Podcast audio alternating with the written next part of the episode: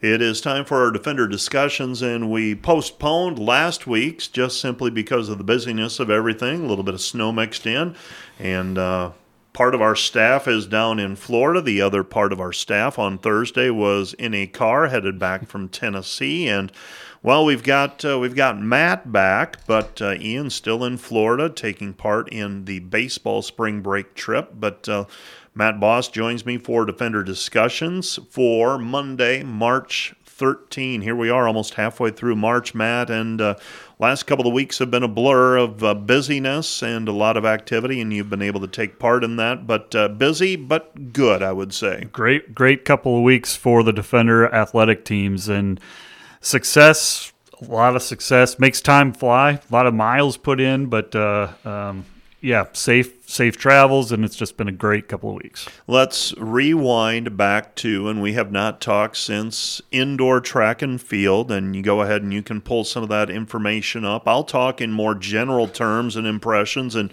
you can give some more details because you were down there for Thursday, Friday, and Saturday in Brookings now 10 days ago or so. And the uh, NAIA National Championship, once again, fantastic performances straight across the board. I've always said that is the one sport, and Syne Altena, who was the coach here, that was the one sport where he said, You're going to see future Olympians in action or current Olympians in action at the NAIA National Championships in track and field. And this year, no different in that you have Olympic qualifying type performances at the NAIA National Championships. Oh, most definitely. And someone up there even said, you know, track is the one sport where, you know, you can go out and compete and have Olympic type times. It doesn't matter if you're at the NAIA level, NCAA Division One.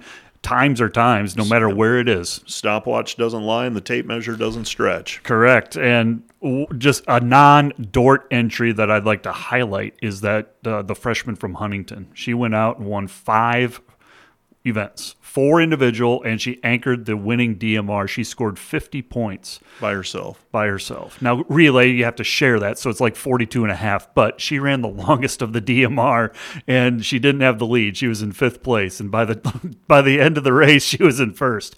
Just a freshman, a true freshman from Huntington, and the story on her, and I digress, but she was going to go to Colorado, I believe, but she was a local gal right in Huntington's backyard and just got second thoughts and wound up at Huntington. And her times were just unbelievable. She she won the six, the eight, the mile, and the three thousand. All of those finals are on Saturday. Mm-hmm. All on Saturday. It yeah. was just unbelievable. And and in all of those races, it's not only that the finals were on Saturday. You've got to get to the finals, and I understand you can play the games and just get there, but to get there in those races, you can't you can't dog it and mm-hmm. qualify. No, you can't. And she didn't. She may have finished second in one of the qualifiers, but every other time she won. And in one of those, I think it was the second race, the thousand, she set the record, a championship record. I mean, it was just outstanding. It was fun to watch. Sure. Fun to watch. Let's talk about Dordt Athletics and let's begin with the men. And they end up in third place in the team race. And uh, boy, you, you get done with that, and I mean, it's human nature to look back and say, well, if a point here and a point there and somebody here and somebody there, that's human nature, but that's not the reality of it. And uh, you take it as it comes, and the Dordt men entered the 4x4 with an opportunity to win the national championship. Now, they're not the favorite by any means in the 4x4, but to be in that position with the last race coming up was a tremendous spot for this team to be in. Yeah, you can't ask for anything more, Mike. It was just a great effort by by uh, the defender men, and like you said, a shot to win the national championship in that four x four made it a great race. Now, and Southeastern ended up winning the title, and they won the four x four overwhelmingly. But what a job by the by Levi Skelhaus, Peyton Miller, Cole Zavenberg, and Peyton Malden in that four x four. They got fourth, which is ahead of where they probably right. were prospect were picked to to finish. I, I was going to say their time coming in. I think they were seventh or eighth. Yeah, and that means something because uh, it was significant where they were seventh and eighth as well, if I remember correctly, a couple of seconds. And a couple seconds in that race, that can be 20 or 30 meters. Oh, definitely. And first and second were out front. But Yeah. from third to eight, I think it's less than uh, one and a half seconds Yeah. separated those those teams. And Dordt finished fourth. Great anchor carry by Peyton Malden. Peyton Malden, the anchor carry, and kind of just appeared out of nowhere. Came off the curve and was able to uh, somehow pick up some spots. Because what was he, seventh or eighth coming off the seventh, curve? seventh, I think. Yeah, and picked up some spots, and uh, you knew that uh, for him, a tremendous effort in that uh, you get into the relay, and he he hasn't always felt great at the conclusion of some of his relay legs, but this one he did, I'm sure. Right, and what you what you said about running prelims, he had a busy championship already, and he you have to give maximum effort at this kind of at this level of competition, and Peyton to do that and just overtaking four, uh, three, four guys in the in the final sixty was just an outstanding effort. The unsung hero of this championship, and the coaches kind of talked about this, and this is the danger. You start talking about individuals when you have a tremendous team event, but Peyton Miller. Um, Just he, he showed up and ran great legs in relays and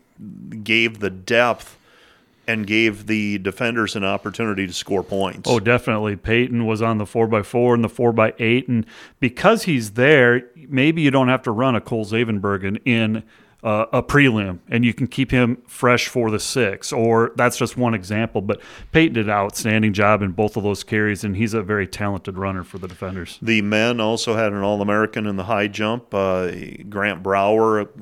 And uh, again, those are the ifs and buts. He ends up in what, a five way tie for seventh place? Yep. And Coach Wolf, by all accounts, said, you know, he was over the bar clearly on all of those misses. And I saw one photo of it. And yeah, there's about six inches between his mm-hmm. torso and the bar, but heels clip it or something like that. And you're just, you're, the margin for error at that level, uh, you're not jumping at the door to open anymore. No, no, and, and and it's that small of a margin that separates a tie for seventh from maybe possibly third, and you know more points. But Grant, a three-time All-American in the high jump, uh, and he's looking forward to the outdoor season.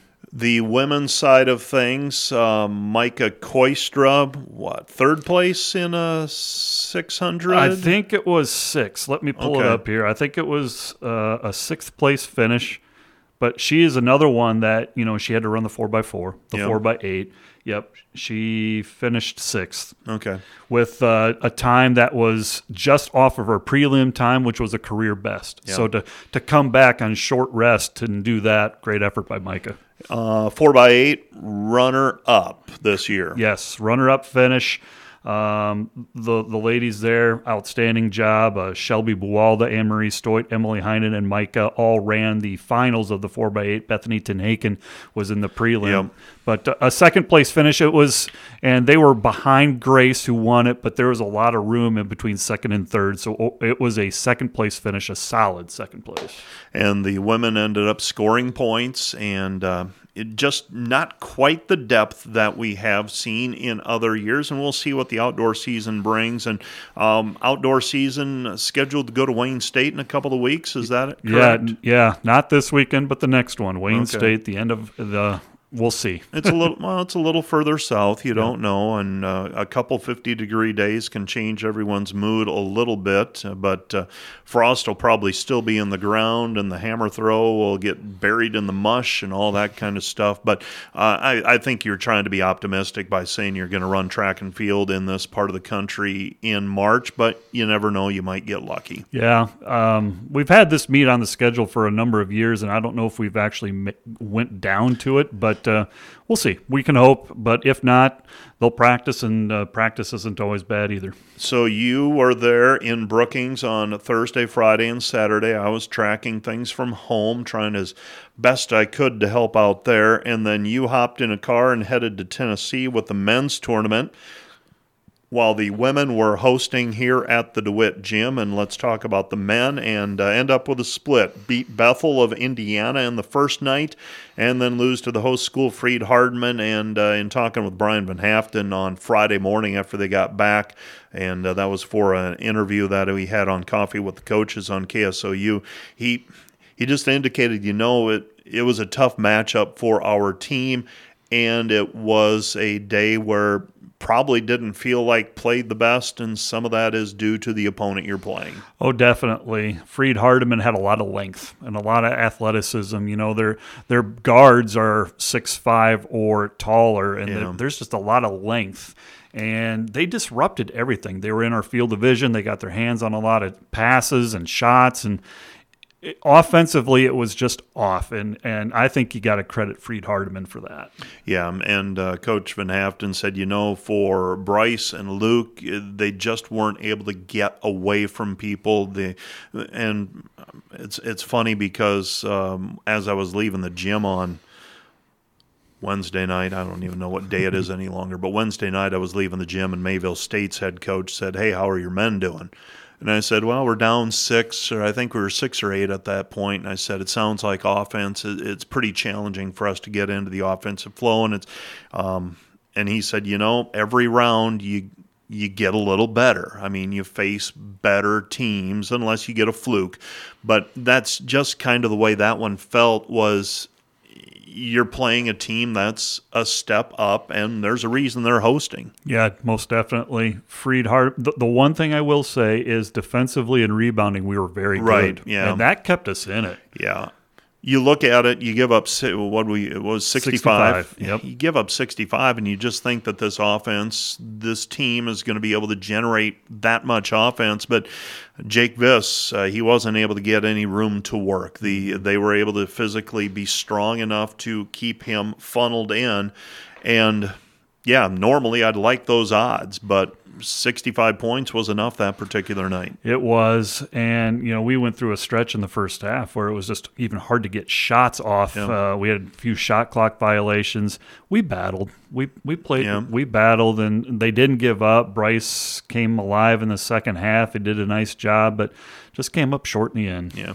The night before against Bethel, playing a team that traditionally is there, um, they ended up, what, fifth or sixth in the crossroads this year? fifth in a very good conference. Yep. And so I, I watched that one and I thought, okay, what's what's that going to present? And uh, guys played very well. It appears I got a lead uh, in the second ten minutes of the game, and basically were able to hold on and uh, kept Bethel at bay most of the way. The numbers would uh, portray the defenders played like they had most of the seasons. Five guys in double figures. They shot 65%. So numbers that we're accustomed to seeing, um, led by uh, Bryce with 29, uh, Jake Viss at 21. But a lot of that game, high scoring, a lot of flow offensively. And um, defensively, it was a challenge because Bethel had a really good guard, uh, 40 Yeah. points. He really took over in the second half, but by then it was over. Dordt had a nice lead. Yeah, so it'll be interesting. Uh, there will be some uh, postseason honors yet to be announced for both the women and the men. Um, I'm hoping Jake Viss has a chance at All American honors of some sort. Uh, would be great if he could be named to a team, one of the top. I think they go three or four teams deep now with the NAIA. Um, also, uh, academic All American. Uh, the um, used to be COSIDA, now the College Sports Communicators. I think that'll be coming out later this week. Um, full transparency, I think Jake Viss has a very good chance at that, a plus 3.9 GPA, and the statistics to along with it. He was a second team pick last year. I think he and uh, Mason Walters from Jamestown both have very good chances of being in the top 10. And there's a kid from Concordia as well. I think Gage Smith had pretty good uh, GPA as well. So I think there will be a pretty good representation in those if the voting goes the way I feel it that will. Yeah, we've talked about Jake and that in this senior season that he's had, just a top ten in points and rebounds, outstanding year, and he shot it well, and much deserved for Jake if, if those honors come his way. Yep, we will see. Um, I think those will. I think the All American honors will be sometime next week, and I think the academic All American honors will be sometime this week. And the women's side as well. Let's talk about that. They head to uh, their season's still going. They'll be in Sioux City on Tuesday evening for the round of 16. They're playing Montana Western. Uh, very little in terms of crossovers to compare it to. You you like to do that, but uh, very little. I think the one common opponent would be Dickinson State. Dordt played them in Orange City, if I remember correctly, and I think Montana Western actually played Dickinson State more than once over the course of this year. So that's the one common opponent, and quite honestly, uh, I think you get to this point, it's 50 50. And uh, see if uh, the defenders can uh, get things going. The last game of the uh, round of 16 on Tuesday evening. In that Mayville State game, kind of a slow start, but the, the defenders really took control later on. Yeah, I thought there was a little bit of uh, a little bit of nerves and tightness, and a little bit of okay, we're supposed to win. Why aren't we winning right now? And I'm reminded again, and I, comparatively, you watch a high school game, it's 32 minutes, and those minutes it seems can go can go so fast. In the college game, it's 40 minutes, and it, it, it a two minute stretch in the first quarter does not necessarily dictate how that entire game will go. And that really, to me, was what the case was against Mayville State. Um, overall experience of hosting the first round? Uh, you know, it was it was great. It was a lot of work. We had good fan support. Um, we'd love to have our students here on campus when it's happening. I mean, we're in the midst of spring break and we still had a nice group of students, but it's not nearly what you would have. But I'm, I'm guessing 90% of the field is like that. Was Freed Hardeman on spring break or were they still in they session? Were, they were still in session okay. and had a great student section. Sure. And so that's one thing that, I mean, that would be the one thing that in a perfect world would be nice. Um, I will say Trent Rosa did a great job as a facilities director here at Dordt, making sure everything went smoothly. Uh, you have three visiting teams and coaches coming in with very different expectation levels for how things are going to be run. And uh, I think everyone went away, at least I hope everyone went away feeling like they were treated professionally and welcomed and well. And no, it's not going to be a neutral site. I mean, that's the reality of it. It's not going to be a neutral game site, but you want to give the opponents at least the the sense that they're not getting homered and you're not playing games with them. And I don't think we did that. Awesome. And, and, you know, providing live stats, providing the video production piece with the Dordt Media Network and your audio, I, am sure Dordt uh, did well hosting it. I, I certainly hope so. And I hope that the opportunity to, uh, I hope the opportunity to host again next year is a possibility. Um, we're going to be, I mean, I, I think it's public knowledge now the DeWitt Gym is going to be undergoing a renovation in the coming two years, really. And, um, I'm not sure what things look like at the end of the basketball season next year and how quickly we can get all of that turned around. And I mean, what's that look like? But I certainly think that we, I don't think we did anything to say where a team is going to be saying, man, we don't want to go back there. Right. I mean, we weren't treated well. Uh, I'm hopeful that that wasn't the case. I'm sure it wasn't. The one issue is, of course, the weather. You yeah. know, you never know what you're going to get around here. Yeah, well, and we see that with sub sub uh, sub freezing temps once again here on March 13. Um, that's basketball, and uh, by the time this week is over, uh, the basketball season will be concluded. So, um, interested to see how things go for the Dordt defenders over the next couple of days. Baseball and softball are in action, and uh, the baseball team uh, up and down. Played a very good team. Anytime you play a Florida team, uh, you're going to be in for challenges simply because they're getting outdoor reps all season long. But the defenders have acquitted themselves quite well against other Midwestern teams. Beat Cornerstone, beat Kansas Christian, uh, lost two games, and uh, those games are to a team that are escaping me right Roosevelt. now. Roosevelt. Yeah, that one Though the first game there, I think lost 13 to 10, uh, forced extra innings and then lost, and then also lost to Ave Maria, team out of Ave Maria, Florida.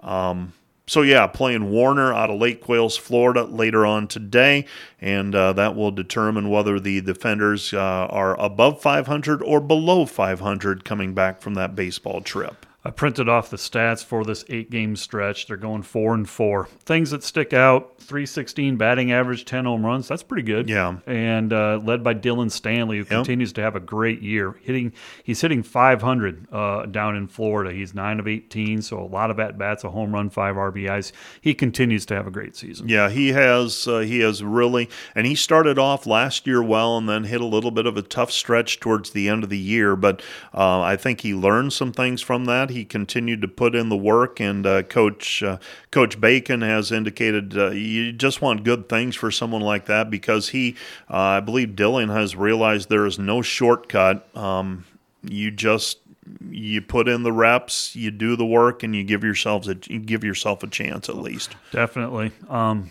the, another thing to just keep in mind for defender baseball and softball right now, you're just trying to get as good as you can by the time Yeah. conference play starts. Yeah, conference play is set to begin. It's supposed to begin this Friday and Saturday. Uh, we are not going to be playing in Sioux Center on Friday, March 17. We know that.